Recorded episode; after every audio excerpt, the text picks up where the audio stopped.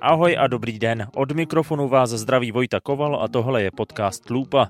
Pokud nás posloucháte pravidelně, víte, že jsme aktuální sérii věnovali cenám SDGs ve spolupráci s Asociací společenské odpovědnosti, která ceny pořádá. 13. října v budově Národního muzea asociace oznámila vítěze letošních cen SDGs v celkem sedmi kategoriích a my se teď o ně s vámi podělíme v krátkých medailoncích, které už teď všechny najdete na webu podcastloopa.cz nebo ve vaší oblíbené podcastové aplikaci. Více informací pak najdete přímo na stránkách cenysdgs.cz. A vítězem kategorie Vzdělání, zdraví a kvalitní život je Nepanikař, první psychická pomoc s využitím moderních technologií.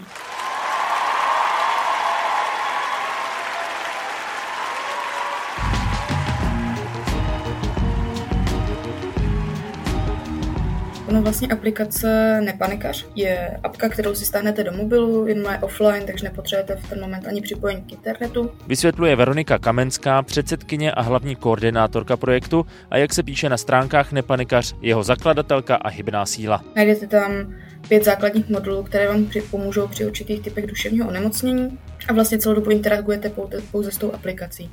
Pokud byste měl pocit, že byste si o tom chtěl radši s někým povídat, tak je potom možnost se na nás obrátit skrz chatovou nebo e-mailovou poradnu, kde si četujete už s našimi poradci, jsou to krizoví interventi a ti jsou ochotní vám pomoct. Takže sloužíme jako takový jako rozcestník mezi tou odbornou pomocí a tím, když člověk teprve zvažuje, že by někoho vyhledal. Tady máš, vyzkoušej nepanikař. Nepanikař se zaměřuje na deprese, úzkost a paniku, sebepoškozování, myšlenky na sebevraždu nebo poruchy příjmu potravy a nabízí i příslušné kontakty na odbornou pomoc. Aplikace je přeložená do 11 jazyků a stáhlo si ji už přes 400 tisíc uživatelů ze 180 zemí světa. Tu aplikaci jsme rozdělili do 5 plus 2 modulů. Těch pět je zaměřené na duševní onemocnění, dva jsou takové jako doplňkové, jsou to kontakty na pomoc a nějaký monitoring stavu a vycházeli jsme z nějakých jako zahraničních aplikací, inspirovali jsme se odbornými studiemi a snažili jsme se to zakomponovat do té aplikace tak, aby ta aplikace byla schopna pomoct případně v tom akutním stavu. Jak už zaznělo, jednou ze situací, kterou se nepanikař snaží řešit, je, když má její uživatel myšlenky na sebevraždu. Tento modul mimochodem každý den využije 250 lidí. Ale ta aplikace jako taková nevyřeší to, že máte myšlenky na sebevraždu dlouhodobě, ale může vám pomoct v ten moment, kdy se ten stav jako akutně zhorší. Ta aplikace hodně vychází z toho, co si do ní napíše ten uživatel ve stabilizovaném stavu. Základní dvě nějaké funkce, které nabízí, jsou záchranný plán a důvody, proč ne. A my navádíme uživatele, aby v momentě, kdy tu aplikaci stáhne ideálně ještě ve stabilizovaném stavu, si vyplnil to, co udělá, pokud eh, na něj přijdou myšlenky na sebevraždu, komu napíše, co jim napíše, nebo kam půjde, co bude dělat. Úplně jako jednoduché věci krok po kroku, v momentě, kdy člověk se dostane právě do těch myšlenek na sebevraždu a už se to začne jakoby vyostřovat, dostane se do takzvaného tunelového vidění a vidí jenom jakoby jednu cestu. A když si otevře tu aplikaci, tak tam bude mít naplánované ty věci, které si už sám napsal. A není to, že my bychom mu řekli, teď udělej tohle, ale je to něco, co si tam napsal on sám a může z toho vycházet.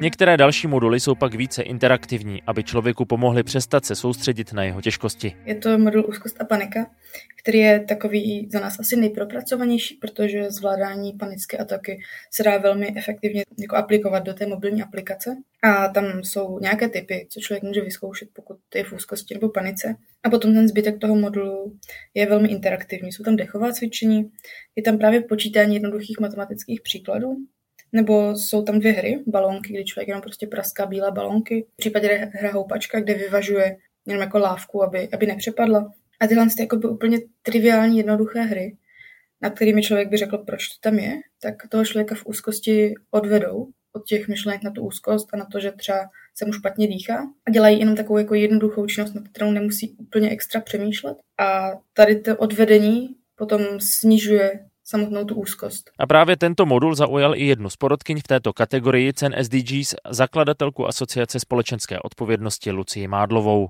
Odborná porota ocenila to, že za projektem stojí mladí lidé, kteří téma duševního onemocnění uchopili velice komplexně Aplikace patří k unikátním v Česku, překvapivá jsou i její čísla a dopad. Je velice jednoduchá, přehledná a dokáže pomoci i se zvládáním panických atak, třeba pomocí matematiky. Sama jsem si několikrát vyzkoušela a moje velice oblíbená hra je praskání balónků. Líbí se mi také, že do poradny zapojují studenty psychologie, kteří za sebou mají výcvik v komplexní krizové intervenci a získávají tak při studiu první zkušenosti s reálnými klienty. Co mě ještě moc těší, je, že na aplikaci spolupracuje náš předloňský vítěz cen z Česko Digital.